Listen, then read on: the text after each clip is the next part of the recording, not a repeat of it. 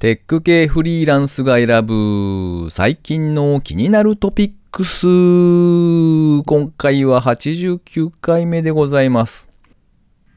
えー、秋の夜長なんてことを申しますが、夜が一番長いのは冬至じゃないですか。この番組ではフリーランスのエンジニアである私 S が最近気になったニュースや記事をサクッと短く紹介しております。IT 関連をメインにガジェットだったり新サービスの紹介など気になったものを好き勝手にチョイスしております。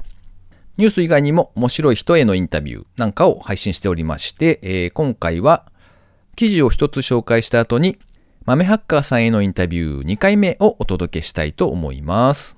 ご意見ご感想などありましたら、ハッシュタグ、カタカナでテクフリでツイートをいただけたら嬉しいです。それでは今回紹介する記事は、グランフルエンサー時代の到来、長寿経済の台頭と高齢者イメージの変化、ビジネスインスピレーションメディアアンプさんの記事ですね。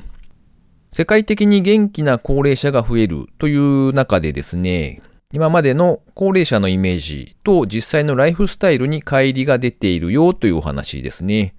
米国のロビー団体 AARP 古い名称だとアメリカ退職者協会という組織があるそうなんですが、そちらがですね、ストック画像の大手ゲッティイメージズと提携して高齢者イメージの刷新にトライしているんだそうですね。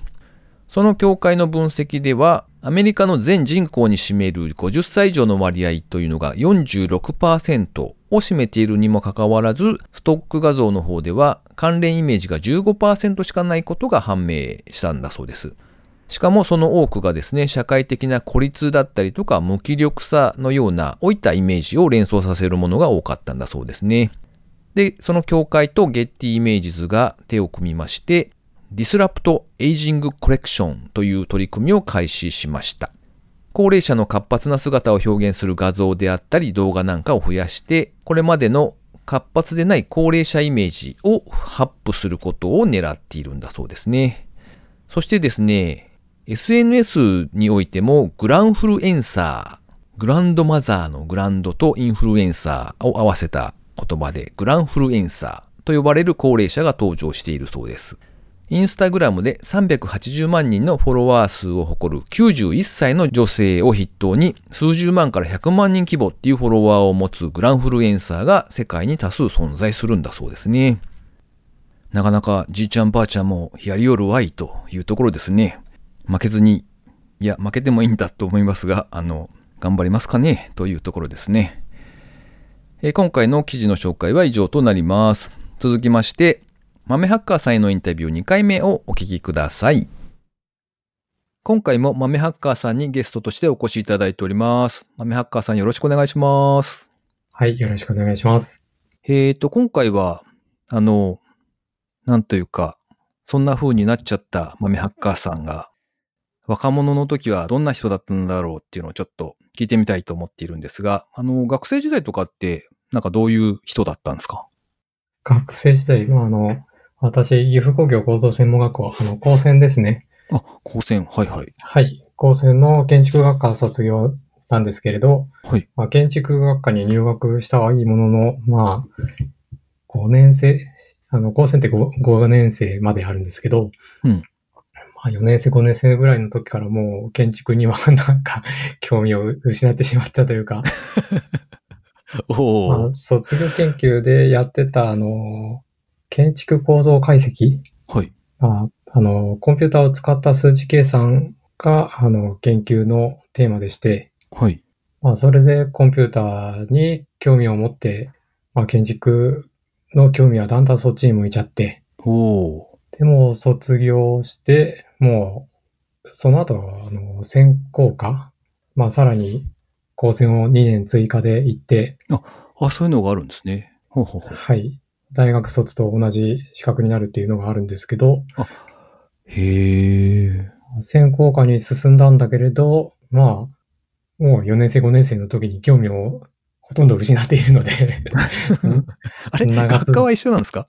学科というか。はい。あの、建設工学ですね。はい。あ、ああ。でも興味を失ってしまっていたんで、はい。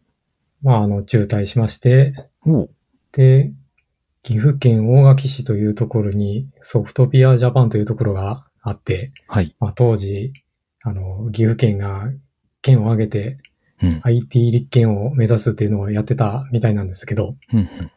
まあ、それで大垣市にその中核施設として設置されたソフトピアジャパンというところで、ソフトピアジャパンの、まあ、関連施設としてドリームコアというあのインキュベート施設があって、はい。そこに入居していた会社に就職しました。ほう。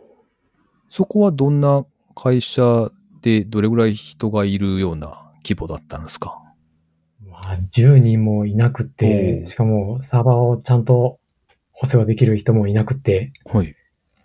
で私が入社したらもう、あの、ディスク容量がパンパンになったサーバーが 今にも止まりそうな状態で放置されていて、なんていういきなり香ばしい感じですね。へえ。そうですね。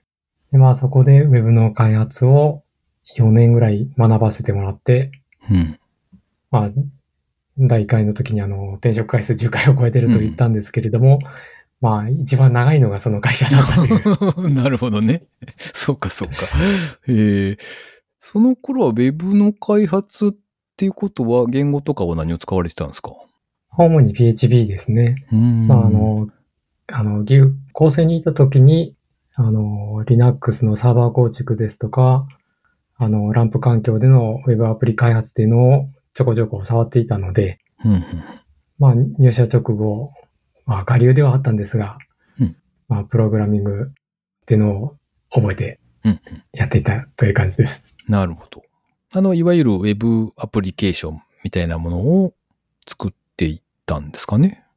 そうですね。うんうんそれはいわゆる受託開発というか、なんかお客さんから依頼があって作っていくっていうような感じなんですか？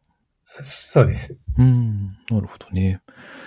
そして、あれですね、このペースで行くと多分時間がだいぶかかりそうなので、はい。駆け足で行くと、な、なぜまた最初はじゃあ、その、ああ、もう仕事辞めようかなっていうか、その転職みたいなことを考えたんですか？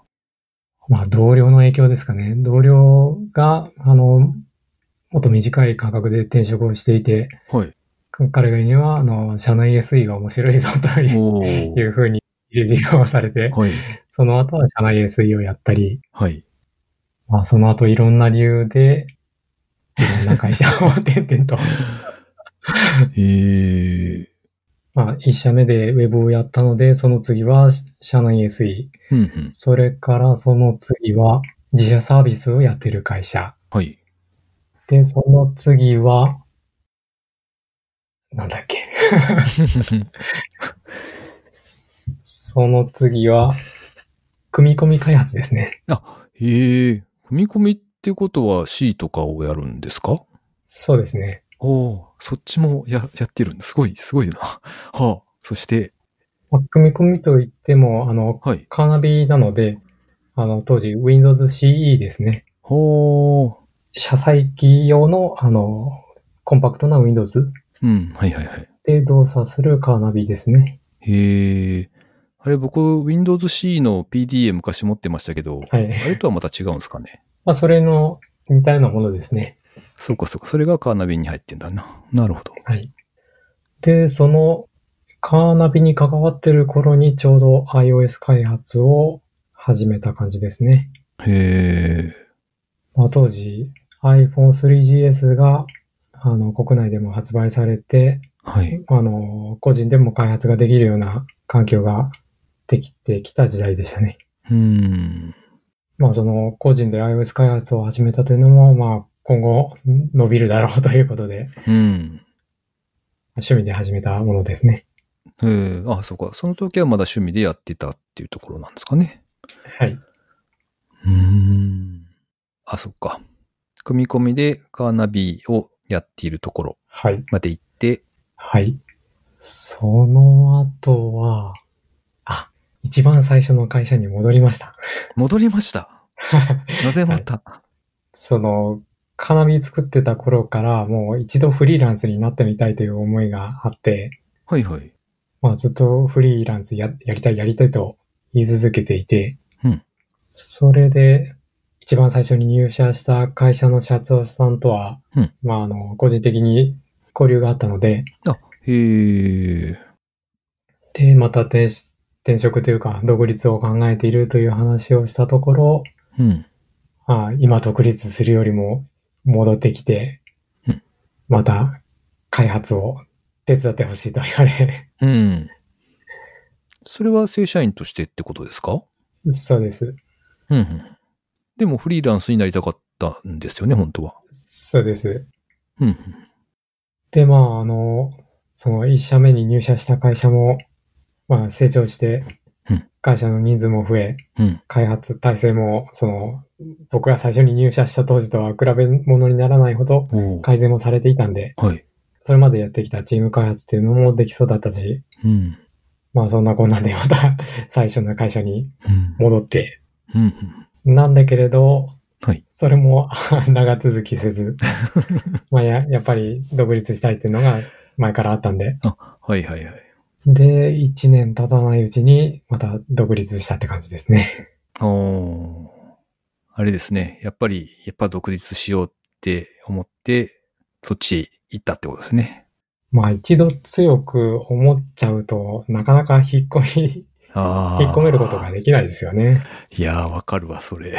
はい。そう、S さんもあの、もう何年もフリーランスをやられてるってことで、ああ、そうですね。すごいなって思います。いやいや、全然すごくないんですけど。今僕、プー太郎なんですけど。まあまあ、それは10いい月からの。そうそうそう。まだプラプラしてますよ。あれで、その最初のじゃあフリーランスになるっていうところって、あの、僕とかの場合だと、あの、いわよくあるパターンのエージェントさん頼みみたいな感じだったんですけど、はい。最初はどんな感じだったんですか？それがですね、その、まあ、一番最初に入社した会社での仕事で、あの、受託をやっていたんですけれど、はい。その受託の開発の元の会社ですね。元の会社から、あの、仕事をもらって、あの、個人でやってたんですけど、はい。だから、特に営業とかすることもなく、エージェントさんに話をすることもなく、おうまあ、作業場所が変わっただけと言いますか。へえ。あ、じゃあ同じ仕事の内容としては、もうほとんど変わらずというか、そのまんまの内容を別の場所ではい。やってたって感じですか？まあ、プラス、あのーまあ、フリーランスとして必要な、あの、事務だったり、経理だったり、うんいうのを覚えながらやった感じですね。ああ、なるほどね。あれ、でもなんか、ふと思ったんですけど、もともと元請けというか、その、一番最初の会社から見ると、その仕事を出してくれてた会社さんはい。の仕事を自分がフリーで受けてやるようになったってことですよね。そうですね。そのあたりは別になんか、こう、お咎めというかなんか言われたりはなかったんですか？そうですね。割と、まあ、双方納得する形で、そうかそうか。あの、仕事が継続できましたね。ほう。まあ、もともと私が、その社長さんにも、一人でやりたいと、あ ずっと口酸っぱく言ってたのもあって、なるほど。しゃあねえなっていう感じなんですかね。だと思いますね。この仕事を渡すから、まあ、頑張って独立しないよっていうとこかなわかんないけど。そうですね。今思うと、そうですね。うんうん。で、一人でやるようになって、どう、どうでした？あんまりやってること変わらないなって。まあ、確かにねそうですよね。今の話聞く感じだと、はい。内容的には変わらないですよね。はい。で、フリーランスを1年続けて、うんまあ自分で確定申告も済ませて、おうフリーランスとして、まあやらなきゃいけないことは、まあ一通りできたかなと。うんうん。まあ、確定申告を済めばね、まあ、こんなもんかなっていう気はしますよね。はい。それから、あの、まあフリーランスになって、まあ収入が安定しないというのもお経験して、あ、そうなんですか？全く収入がない月もあったり、おうドカンと、あの、はいはい。大金が入金される月もあったり、おー。まあそういう荒波も経験できたので、まあフリーランスもいいかなって思うように なって。なるほど。まあ、めんどくさいことが増えるだけかもしれないですもんね。経理だとかなんだとかね。そうですね。で、まああの、大会の時にも言ってた通り、まあ自分で勉強して、その、まあコードを書くっていうのがずっと好きでやってきたので、うんまあ、経理だったり営業だったりって、まあ自分には単純に向かないなっていうなるほど。自覚できたというあ 収穫があったあなるほど、なるほど。という感じ。そうか、そうか。あれ、でもさっきおっしゃってた、あの、なだいぶ波があったっておっしゃってたじゃないですか。はい。えっと、フリーランスになった時は、その、もともとやってた仕事を、をそのままフリーランスとしてやり始めたけれども、あれですかね、その、それが、こう、途中でなくなったり増えたりとかってことなんですかね？まあ、継続してお仕事はいただけてたんだけれど、うんまあ契約の内容によっては、あの、受け負いだったりして、うーん。まあ、数ヶ月にわたる規模のプロジェクトだったりすると、納品後にドカンと入ってくるみたいな。ああ、そういうことか。なるほどね。そうか、そうか。あれ、ちょっと時間がかかるやつだとそういう風になりますね。確かに。あの、知ってる人は大抵、あの、前向け金というか、その、自分の時間確保しないといけないんで、って言って、まあ、うまいこと、前倒してお金もらいつつってやっていくらしいんですけど、はいまあでも確かに、そういう波になっちゃいますよね。はい。なるほどね。えっ、と、今、半分過ぎたぐらいですか ?5 社目ぐらい？そうですね。ですね。もう結構な時間になってきたはので、い。じゃあ、一旦閉めて次回でということでよろしいでしょうか？はい。またよろしくお願いします。はい、またよろしくお願いします。豆ハッカーさんありがとうございました。はい、ありがとうございました。ということで、豆ハッカーさんへのインタビュー2回目でした。続きまして、えー番組にいただいたコメントを紹介したいと思います。豆ハッカーさん、まさに今インタビューでお話しされていた豆ハッカーさん、いつもありがとうございます。テクフリ88回、ゲスト出演させていただきました。初ポッドキャスト出演、そして初めて3倍速で聞く自分の声に何とも言えない胸の高揚を感じます。緊張しましたが終始楽しく話せました。とのことでした。えーつい先日 IT 勉強会でですね、もうお会いして一緒に飲んでたんですが、その時も初めてポッドキャストへ出られて感激ですとおっしゃっていただきましてですね、いえいえ、こちらこそもう本当に貴重なお時間をいただいてですね、インタビューさせていただいて本当にありがとうございます。それからフォルテさんですね、いつもありがとうございます。豆ハッカーさん会を拝聴。エクストリーム出勤に笑った。日本語を聞きながら日本語を読めないたちなのですげえと感心。ポッドキャストは3倍で聞いているのもすごい。そして自分は編集時は1.75倍とか2倍だけど、聞いている時は1倍であることに気づく。マルチタスクできる人っぽくてすごい。と、絶賛の嵐ですね。いつもコメントをいただきありがとうございます。それから、ファザーオブイクラ、かっこのりすけさんですね。ツイッター名のところで、かっこのりすけっていうふうに書かれていたので、なんか僕が勝手にノリスケとかって呼んでいたからなのかしらと思ってちょっと申し訳ないなという気持ちを持っておりますが、大丈夫でしょうか？なんだか茶化したみたいな感じになってしまってごめんなさい。1時間の電車通勤中は座ってますが、ポッドキャスト聞きながら本を読んでいます。豆ハッカーさんのお言葉を借りると、緩めのエクストリーム出勤になるのかな？とコメントをいただきました。なんだかここにもですね、2系統を同時にインプットできる人がいらっしゃって、ゲゲッと思ってコメントを読んでおりました。そうか、そういうものかと思ってですね、僕も真似して電車の中でやってみたんですが、なんというか、意識が本の方に行ったり、耳の方に行ったり、本の方に行ったり、耳の方に行ったり、あ、本の方に行ったり、耳の方に行ったり、ということでですね、なんか、これいいのかなと思って、ちょっと、あの、今のところはうまくいってない感が非常にしております。まあ、もうしばらくちょっと続けてみようかなと思っておりますが、ともあれ、えコメントありがとうございます。基本的にあれですね、ポッドキャストを聞いてる人って、多分インプット量が結構多いんでしょうね。えそれから、ヤママさんからですね、ヤママさんもまたまたコメントいただきましてありがとうございます。豆ハッカーさんの通勤スタイル、エクストリームというか、聖徳太子な気が、すごい。私も XPS なので不安になりました。お大事に。とコメントいただきました。ありがとうございます。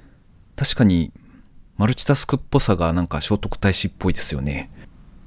えー、XPS の方はですね、ようやくバッテリーが届きまして、無事使えるようになりました。今、ようやくですね、めんどくさい蓋を開けてですね、バッテリーをつけて充電中でございます。多分反応してるから大丈夫だと思うんですけど、これでまたですね、あの、電源がないと何もできないっていう状況から脱することができてですね、ちょっと安心しております。えー、さてさて最後にですね、個人的な近況なんぞをお話ししております。えー、たまにはですね、最近読んだ本なんかをちらっと紹介してみようかななんて思っておりますが、まあ要するにネタが思いつかなかったというところでございます。え、だと言ってきますとですね、死ぬこと以外かすり傷箕輪さんですね。最近はメジャーな方だと思うんですが、えー、読みまして、この人はストイックだなと、そしてとてもついていけんわ、と思って、えー、全部読みましたよ。なかなか面白い本でした。それから、大人の教養というタイトルの池上彰さんの本ですね。新書の薄っぺらいちっちゃい本なんですが、これはここ最近ではめちゃくちゃ良かったですね。なんか池上さんのそのメジャーすぎるお名前というか、本出しすぎじゃないのという気もするので、そんなに期待してなかったんですが、あの、予想以上にですね、すごく良い本でした。なんというか、世界の仕組みを知るっていう感じですごく、おお、そうなのかと、知識欲が満たされる感じがありますね。あの、例えば、アメリカがなぜイランと仲が悪いのかとかですね。まあ、あとは、大体こう、結局宗教周りが絡んでくるんですけれども、まあ、そういった世の中の仕組みみたいな大きな流れを知ることができるっていう感じで、とても良い本だったなと思います。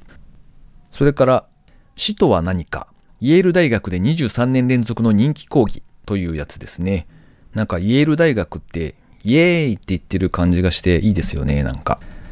えー、この本はですね、まあ、死とは何かというか、あの、まあ、いわゆる哲学的な本なんですけれども、えー、読んでいて、途中でですね、なんか、めんどくさくなりました。すいません。あの、すっかり途中で気が入らなくなってですね、あの、大見出しとか小見出しとかをパラパラと見ながらですね、えー、途中で閉じたという感じですね。あの、そもそもですね、Amazon プライムリーディングだったかな？プライム会員の人だと無料で読めるみたいな本の中に入っておりまして、お、面白そうと思って読んでみたんですけどね。えそれからですね、お金のこと何もわからないままフリーランスになっちゃいましたが、税金で損しない方法を教えてくださいっていう長いタイトルの本がありまして、えー、読みました。なかなか面白かったです。まあ、書かれていることは大体と一応理解はしておるなという感じで読み進めておりましたので、逆に安心できた本ですね。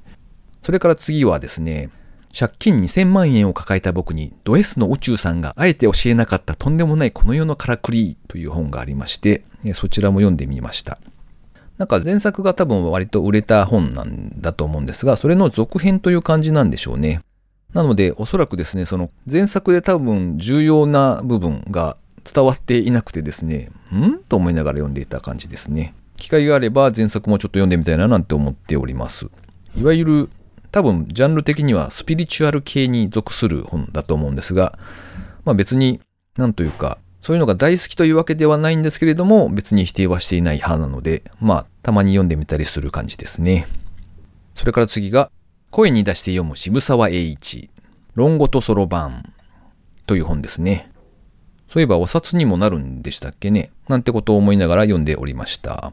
まあ、有名な論語とそろばんという著作をですね、あの、有名な斎藤隆先生がですね、解説してくれているという本ですね。なかなか読みやすかったです。